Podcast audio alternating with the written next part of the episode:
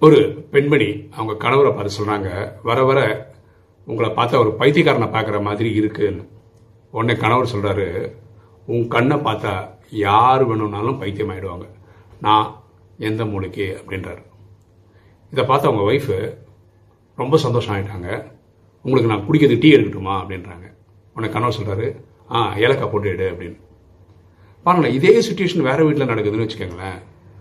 கணவரை பார்த்து மனைவி வந்து நீ பைத்தியம்னு சொன்னாங்கன்னு வச்சுக்கோங்களேன் அங்கே ஒரு மகாபாரத போரே வந்துடும் கணவன் மனைவியில் யாராவது ஒருத்தராவது இது ரொம்ப ஸ்மார்ட்டாக ப்ரில்லியண்ட்டாக ஹேண்டில் பண்ணுறவங்க இருந்தால் போதும் அவங்க வாழ்க்கை ஜிங்கலால தான் எண்ணம் போல் வாழ்வு.